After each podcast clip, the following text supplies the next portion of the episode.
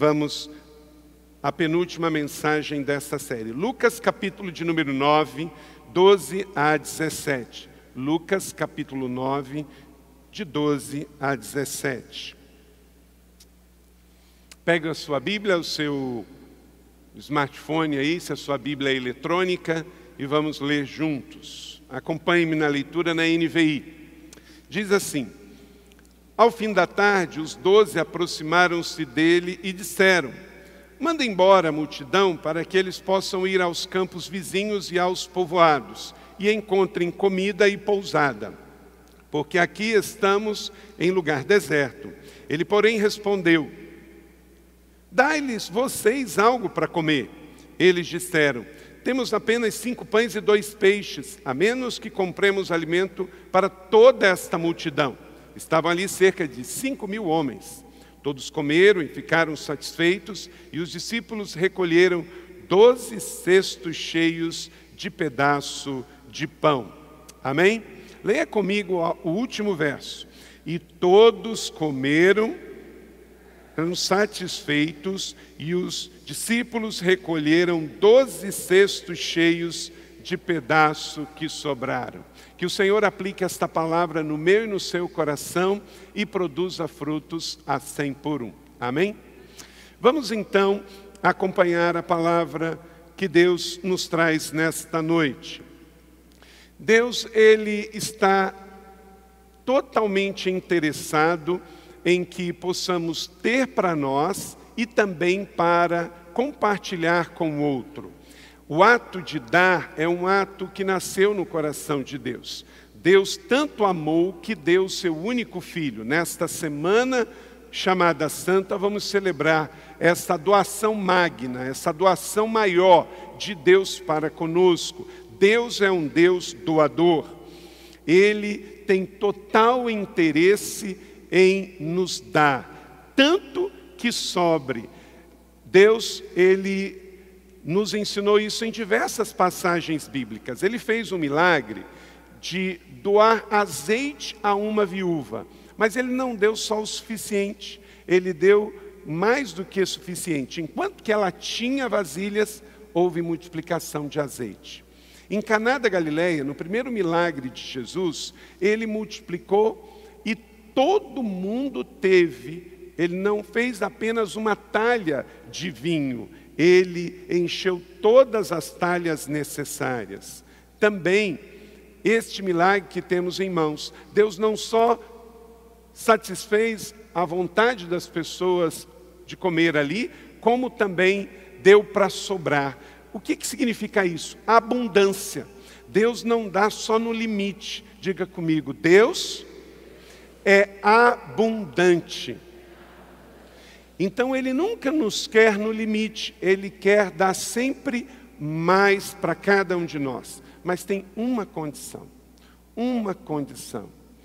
Ele não dar mais para a gente consagrar-se depois ele só pede uma coisa de cada um de nós. Então, o caráter dele é doador, o caráter dele é abençoador. Na Bíblia, do Gênesis ao Apocalipse, ele fez e multiplicou, mas ele pede algo antes de cada um de nós. Ele pede a consagração. Leia comigo Deuteronômio 13, 17, veja esse texto.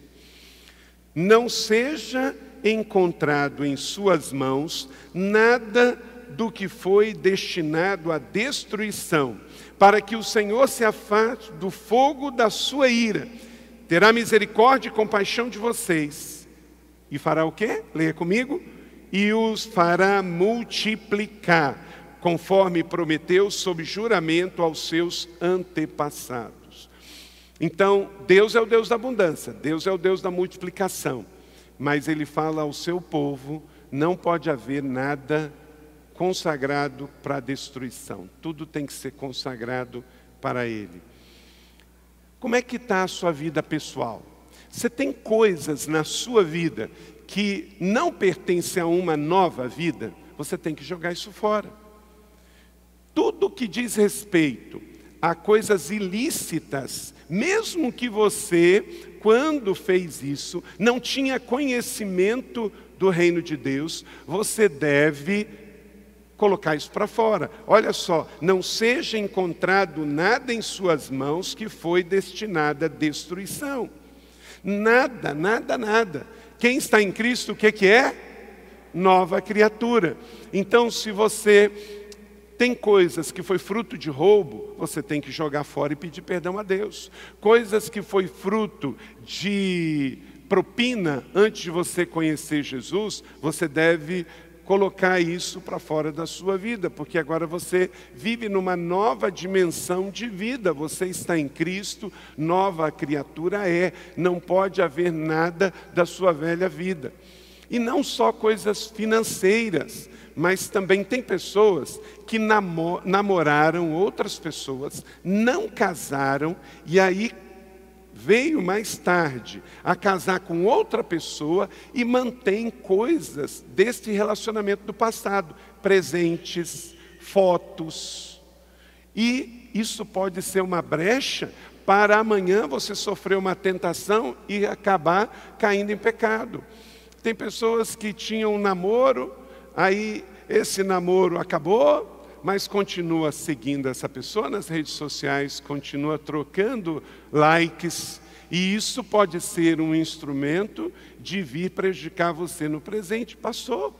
Você não tem que guardar fotografias de ex-namorado, de ex-namoradas. Você tem que colocar isso fora, porque hoje você está vivendo a sua nova vida. Este é o seu tempo. Você está em março de 2018 casado com essa pessoa que está do seu lado. Está vivendo um novo momento. Então, viver o novo momento, consagrar a sua vida hoje para que amanhã Deus faça maravilhas. O princípio da multiplicação. Esta é a palavra de Deus para a sua vida hoje.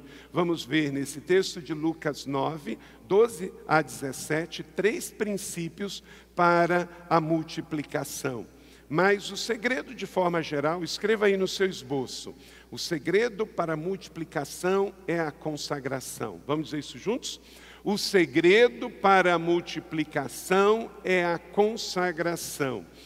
Então, partindo do pressuposto que tudo que tem na sua vida agora foi dado por Deus e é do Senhor, seu carro, sua casa, sua família, seu namoro, seu noivado, seu casamento, seus filhos, seus bens, tudo pertence ao Senhor, amém?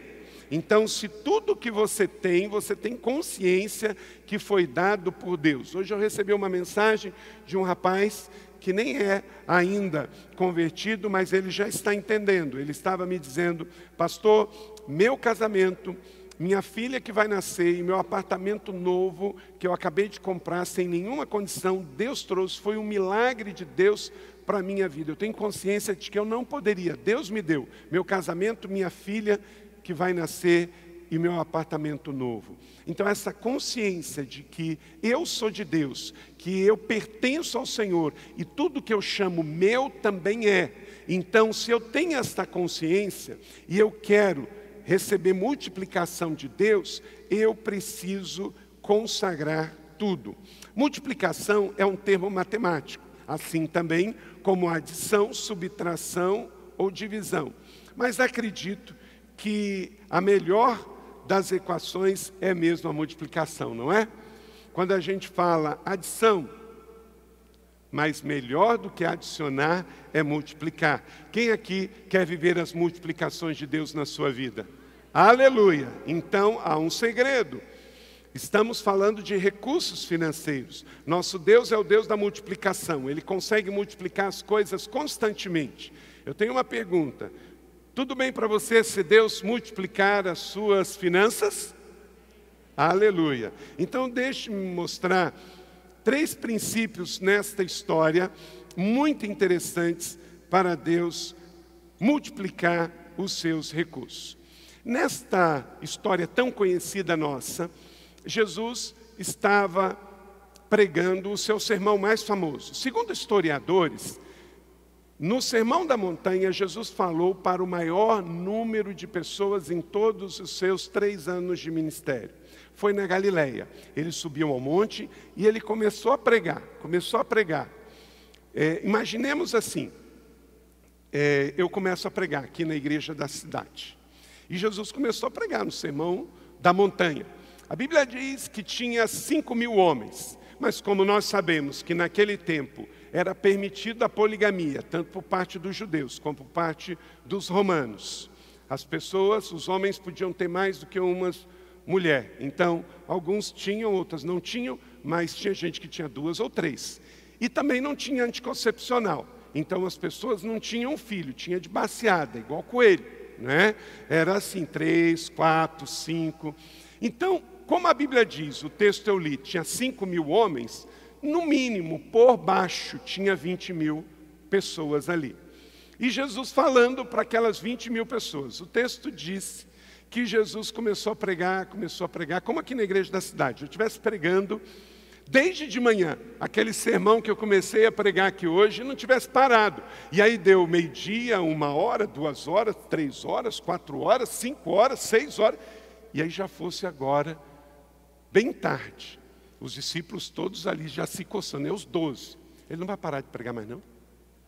Mas Jesus ele vai arrumar um problema. Ele não para de pregar, ele está pregando o dia inteiro. Ele não deu coffee break, ele não liberou o pessoal para o almoço e ele continua pregando, ele continua pregando. E aí, daqui a pouco, ele vai lá, fala com ele. Pedro fala para João: Você é o discípulo amado, João, vai lá, fala com ele. Aí, não sei qual deles, isso aqui já, está vendo que eu saí da Bíblia ali, essa é a parte do comentário, tá? Aí os doze estavam ali querendo que Jesus para. Jesus para de falar. É que Jesus não tinha relógio de pulso. Ele não tinha smartphone na mão. E ele está pregando, está pregando, está pregando. Já é de noite. E aí os doze estão lá, fala para ele, fala para ele, vai lá, fala para ele, que é tarde. Quando a Bíblia fala, aí não está escrito, no cair da tarde, seis horas, pelo menos. Agora você imagina, e tem gente aqui, não, só no outro culto, nesse aqui não tem nenhum, que antes de eu pregar sai. E eu não prego mais do que uma hora, e Jesus estava pregando o dia inteiro. Você ouviu, né? Ninguém aqui sai antes. Só termina quando acaba. Aí alguém criou coragem, foi eleito algum deles e ele foi lá. Tem certeza? Vai. Jesus, Jesus, está tarde. Isso aqui está escrito, tá? Isso aqui está na Bíblia. Está tarde, Jesus. Está tarde. A multidão está aí, Jesus. E Jesus olha para eles. E Jesus, eu acho que era terrível para os seus aos olhos dos seus discípulos. Ele olha para ele e fala assim: está é, tarde? Dá de vocês de comer. Aí ele volta, porque ele tem que dar o relatório de Jesus. Né?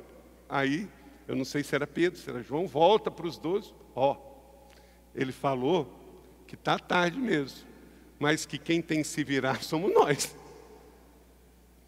Deixa eu dizer uma coisa: os milagres de Deus nesse mundo estão nas suas mãos. Jesus não fez o milagre. Jesus orou pelo milagre. O milagre saiu da mão dos doze. Está escrito aqui. O milagre saiu da mão dos doze. O que que Jesus fez? Consagrou os pães, mas devolveu os pães e os peixes, e depois veio a multiplicação. Então, Jesus nos traz uma lição muito importante aqui. Tendo tomado, veja aí, a partir do verso de número 14, ele diz: depois de dizer que eram cinco mil homens, mas ele disse aos seus discípulos: Faça-os assentar em grupos de cinquenta, e os discípulos assim fizeram, e todos se assentaram. O que, que ele fez? Faz comigo o gesto. Tomando os cinco pães e dois peixes, o que, que ele fez? Olhando aos céus, deu graças e o partiu. E em seguida, o que, que ele fez? entregou. Entregou para quem? Aonde aconteceu a multiplicação? Na mão dos discípulos. Aleluia, glória a Deus. Há um rema aqui. Jesus, ele recebe a primícia. consagra ao Senhor, devolve consagrada, e aí acontece a multiplicação. Vamos voltar à história de que aonde eu parei. Ó, ele disse que somos nós que temos que se virar. Aí rapidamente apareceu alguma coisa. Lembra que não tinha nada? Ó, a multidão está toda aí, Senhor, o Senhor não para de pregar, manda o povo embora para casa. Até então não tinha nada. Quando que passou a ter alguma coisa? Quando volta para os discípulos a responsabilidade de alimentar a multidão. Aí, de repente, apareceu um menino com uma lancheira, com cinco pães e dois peixes. Menino, vem para cá. Pegaram do menino, então, o que tinha. O milagre partiu de uma semente. Uma semente que parecia ridícula. Uma multidão de 20 mil pessoas, 5 mil homens, para que, que vai servir cinco pães e dois peixes? Mas era uma semente. Há uma semente na sua mão. Não coma a semente, consagre a semente se você quer a multiplicação do que está por detrás dessa semente. Amém? Há um princípio. Não coma a semente, consagre a semente. Então trouxeram. Trouxeram os cinco pães. Talvez Pedro deu uma mordida num dos pães, não aguentou. E entregou lá. Senhor, é o que tem é esse. Jesus não reclamou. Jesus não desdenhou. Jesus não disse que era pouco. Jesus pegou o que tinha e consagrou ao Senhor. Você tem consagrado o que você tem nas suas mãos ou você tem reclamado porque é pouco? Tem cristãos que estão tão preocupados em reclamar do que está faltando que não consagra o que tem. Jesus não reclamou. Jesus não disse assim, mas só isso. Vocês não querem voltar lá e perguntar de novo se não tem um pouco mais? Não, Jesus pega o que tem, e o que tem ele leva aos céus, olha aos céus e consagra ao Pai, e depois disso ele devolve na mão dos discípulos, para que o milagre fosse acontecer a partir da partilha dos discípulos. E o resultado, nós sabemos, sobraram doze cestos cheios. Por que doze cestos? Porque, como à medida que começou a multiplicar, quantos discípulos eram? Doze. Então, no mínimo, cada um tinha o quê? Doze cestos. Então, sobrou doze cestos, porque haviam doze cestos distribuindo. Todos os discípulos foram instrumentos de multiplicação. Desde um Judas, que já era Judas nesse tempo, até um discípulo amado chamado João, porque quando Jesus quer fazer milagre, não importa o canal, o milagre acontece. Amém? Acontece. Deixa eu te dizer uma coisa. Seja sincero comigo. Este milagre faz algum sentido humanamente? Não. Mas deixa eu te perguntar também: o dízimo faz sentido humanamente? Não. Como é que eu recebo 100, dou 10 e vou ter para cumprir todos os meus compromissos com 90. Meu irmão, minha irmã, querido amigo que está aqui hoje, o dízimo não faz sentido, a oferta não faz sentido, o, a primícia não faz sentido. Mas anote aí um princípio muito importante da palavra de Deus. O jeito de Deus nem sempre faz sentido, mas sempre funciona. Leia comigo. O jeito de Deus nem sempre faz sentido, mas sempre funciona. Não fez nenhum sentido aquilo ali. Você matar a fome de 20 mil pessoas com cinco pães, talvez um mordido e dois peixinhos. Não faz sentido, mas funciona. Se você estiver esperando na matemática dos homens que dízimo, oferta e primícia faça sentido, você nunca vai dar. A gente não dá porque faz sentido, a gente dá porque Deus prometeu que do jeito dele dá certo. Ele diz: provem e vejam o quanto eu sou bom. Provem e você não vai ver que vai ter abundância sobre a sua vida e vai chover que você não vai poder conter. É Ele quem diz. Então, Entenda isso aqui. Quando você traz primeiro para Ele, Ele abençoa e o resto acontece. tomando cinco pães e dois peixes, olhando o céu, deu graças, partiu e em seguida entregou aos discípulos para que servissem ao povo. Ele multiplica. O que for levado primeiro a ele em adoração, ele multiplicará depois. Mateus 6,33, leia comigo, todos juntos. Busquem, pois, em primeiro lugar o reino de Deus e a sua justiça, e todas estas coisas vos serão acrescentadas. Então os discípulos fizeram isso, levaram primeiro ao Senhor. Eles não ficaram com aquela semente, eles entregaram a Jesus e Jesus consagrou e devolveu para eles, e uma multidão foi alimentada. O milagre não aconteceu nas mãos do Mestre, aconteceu nas mãos dos discípulos. Se você for ler a história de Jesus, você vai ver que os milagres aconteceram sempre por uma ação também do homem. Não que Deus precisa disso, mas ele nos quer perto dele, num relacionamento pessoal de amor. Então, ele ressuscita Lázaro, mas ele manda a gente tirar pedra. Ele transforma água em vinho, mas ele manda a gente encher as talhas de água. Ele faz o milagre da multiplicação, mas ele quer que a gente pegue as nossas sementes e consagre a ele, para depois ele multiplicar. Tem gente querendo a multiplicação antes da consagração. Diga comigo, não existe segundo a palavra de Deus, multiplicação antes da consagração. Olha para suas mãos. Pela fé, veja as sementes que estão aí. E essas sementes não são para você comer, elas são para você semear. Entenda o que Deus te disse. Vamos aos três princípios. Anote aí. Primeiro princípio da multiplicação.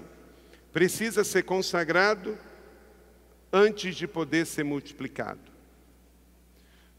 Isto é o princípio do dízimo. Você entrega o primeiro e depois tudo é consagrado. Você dá o primeiro ao Senhor, depois tudo é multiplicado. Apenas Jesus pode abençoar, porque Ele é o justo. E o justo que tira o pecado do mundo. Se os discípulos tivessem começado a entregar os pães antes de ser abençoado por Jesus, os pães não teriam multiplicado. Precisa ser consagrado antes para depois ser multiplicado. O mesmo acontece com a pessoa que oferta um pouco aqui, um pouco ali, gerenciando e não consagra primeiro. E aí depois fala: não deu, porque você gerenciou. Você não paga a conta primeiro para depois dizimar. Você primeiro dizima e primicia, para depois você pagar suas contas. Nós acreditamos e incentivamos que as pessoas ofertem para missões, para ação social, isso é bíblico, isso é importante, eu faço isso, mas nada pode ser primeiro do que o dízimo, porque ele santifica o restante. Deixa eu dizer uma coisa. Por que, que o dízimo é uma oferta diferente? Porque o dízimo você não gerencia. Tem pessoas na sociedade que falam assim: ah, eu não vou dar dízimo, eu vou dar para as causas sociais que eu quero. Só que aí já não é oferta sacrificial, não é oferta de adoração. Porque quando você dá para uma ONG, e você pode dar, eu posso dar, nenhum problema, devemos fazer filantropia, você escolhe a entidade, você escolhe o valor. Tem gente que gosta de dar para criança com tratamento com câncer, tem gente que gosta de dar para criança com síndrome de Down, crianças com autismo, crianças com tuberculose, tudo tem a ver com o seu chamado. Só que você pode gerenciar. Você escolheu para quem, quando e onde. Então isto é ação social. Isso não é altar. O altar consome a oferta. Quando uma pessoa, o princípio do Velho Testamento, entregava uma oferta em forma de cereal, de rolinha, de ovelha, de boi, aquilo era queimado no altar, ele não tinha como gerenciar. Esse é o princípio. Nós não vivemos numa sociedade rural, não tem mais o templo, mas o princípio é o mesmo. Nós entregamos e acabou ali a nossa responsabilidade. Segundo princípio, precisa ser distribuído antes de ser multiplicado. Um outro princípio muito importante. Eu distribuo antes, a multiplicação vem depois. Gente, Deus poderia ter feito, mas não fez, porque Ele queria estar nos ensinando nesta noite aqui no Brasil sobre isso. Ele poderia ter feito uma montanha de pão e uma montanha de peixe. Poderia ou não poderia? Não foi assim. À medida que eles iam tirando daquele cesto, tirava e tirava e tirava, ele não acabava. Deus tem multiplicado coisas assim na nossa vida. Muitas vezes temos visto, você olha para o seu carro e fala assim: nossa, mas olha como é que o carro está bom há tantos anos que eu uso. Olha essa casa, há tantos anos tem muita gente que está com a sua casa caindo aos pedaços e a minha tem se conservado. É o princípio das sandálias do deserto. Deus também multiplica os nossos recursos assim. Você não ficando doente, você não sofrendo um sinistro no seu carro, na sua casa, você não sofrendo um roubo, você tendo. Quem tem aqui coisas, bens, seja móveis, imóveis, objetos, que você olha e fala assim, gente, isso não fica velho, isso é uma coisa que não desgasta. Há muito tempo eu tenho isso e estou desfrutando disso, isso já está pago mil vezes. E eu olho para trás e ainda tenho. Levanta a mão. Todo mundo tem, todo mundo tem.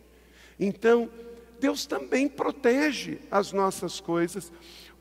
Aquela multiplicação, o Senhor podia ter feito uma montanha desta altura aqui, e depois que eles vissem os pães, vissem os, os peixes, aí os discípulos iam falar: bom, agora que a gente tem muito, a gente pode multiplicar. Mas o Senhor queria um princípio que multiplicasse sem ver o atacado. Eu não posso multiplicar só quando está sobrando. Seria fácil eles distribuírem e encararem aquela multidão tendo uma montanha de pães e uma montanha de peixe. Não tinha montanha de pão e de peixe, tinha uma consagração de cinco pães e dois peixinhos, tinha uma oferta santificada no altar e uma palavra liberada de Jesus: deem de comer ao povo. Eles aceitaram o desafio, trouxeram a semente. Jesus elevou aos céus e consagrou, devolveu para eles e diz: agora deem o povo. E eles começaram a dar, começaram a dar, começaram a dar, e não faltou deu para todo mundo. Dê e o Senhor vai multiplicar e vai fazer o mesmo milagre na sua vida. Não tenha receio de repartir o que Deus te deu. Reparta a sua dispensa, reparta o seu recurso e Deus vai repor de uma forma milagrosa, fazendo inclusive que você não tenha que repor coisas que você já comprou na sua casa. Então, é uma coisa linda. Foi abençoado. E aí a distribuição começou. Aí só depois veio o milagre da multiplicação. Se os discípulos tivessem comido os pães, ou estivessem esperado ter muito para poder fazer, não teria acontecido. Amém? Pegou? Então isso aqui coloca por terra o princípio. Quando eu tiver muito, eu vou dar. Quando você tiver muito, você não precisa de fé para dar. Quando você tiver a palavra do Senhor e a fé no coração que Deus mandou dar, você não precisa ter, porque crê que amanhã Deus vai repor aquilo que você deu. Amém? Tem pessoas que Deus está querendo dar algo novo, mas para dar algo novo ele tem que sacrificar o que ele tem na mão. O Yuri acabou de dizer aqui um testemunho. Quando Deus pediu um carro que ele tinha e ele deu, Deus trouxe um novo mas ele não trouxe o novo primeiro para ele dar o outro depois, entendeu? Então esse é o princípio. Esse é o princípio. É sempre assim que funciona. Deixa eu perguntar aqui, quem já entregou? Eu já fiz isso duas vezes, o Yuri já fez mais do que uma vez também, de você dar algo de valor e você hoje tem aquilo que você deu e ainda tem melhor. Levanta a mão. Olha só quantas pessoas. Olha só quantas pessoas. Será que você vai passar a vida cristã inteira sem nunca ter uma experiência como essa de poder levantar a mão quando o pastor perguntar? Gente, tem uma multidão aqui. Era para todo mundo ter levantado a mão. E sabe por que você não levantou? Porque você nunca deu. Mas que Deus já te pediu, já te pediu. Cerca de 10% das pessoas desse auditório puderam levantar a mão quando eu perguntei. Você tem algo maior do que você deu, porque um dia você deu, porque Deus te pediu. Mas talvez você não tenha história para contar, porque você nunca confiou plenamente quando Deus te pediu.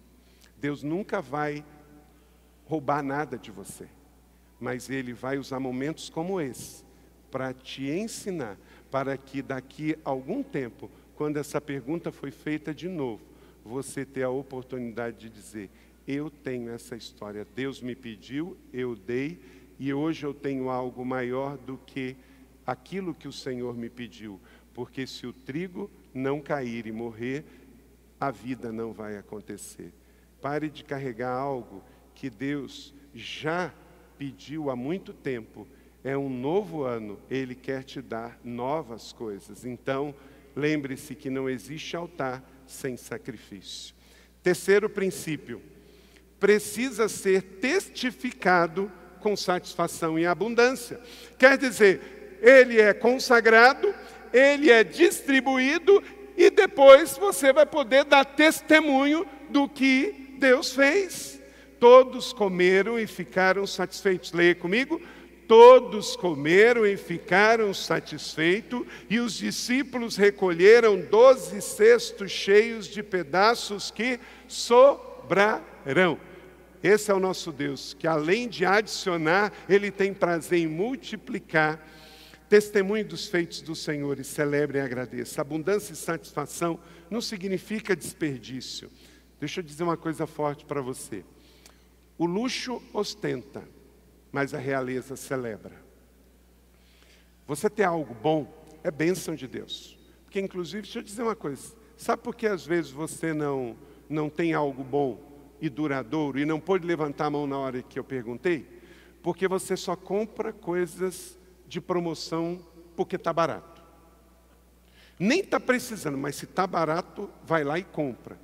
Gente, empresário nenhum joga dinheiro fora. Se, irmão, irmã, é questão de mordomia. Se tiver barato demais, desconfia. Não tem como, não tem como. Por quê? A conta tem que fechar. O empresário ele tem que vender o produto, tem que tirar o lucro dele para o negócio dele ficar de pé. Se você passar e ver um remédio muito mais barato do que os que estão, pode ter gato nesse negócio. Você pode estar alimentando o crime. Se a pessoa está vendendo um negócio barato demais, gente, esse país tem roubo demais de carga de remédio, de carga de eletrodoméstico.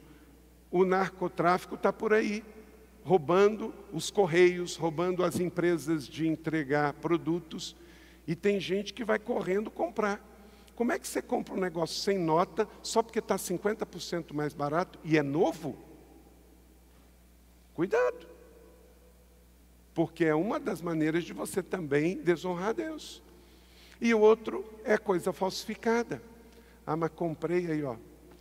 Botei, paguei couro para botar no meu carro e não é couro, é sintético. Mas a pergunta é: quanto você pagou? Ah, foi mais barato. Então desconfie, porque eu pago agora ou paga depois. Se tiver barato demais, desconfie.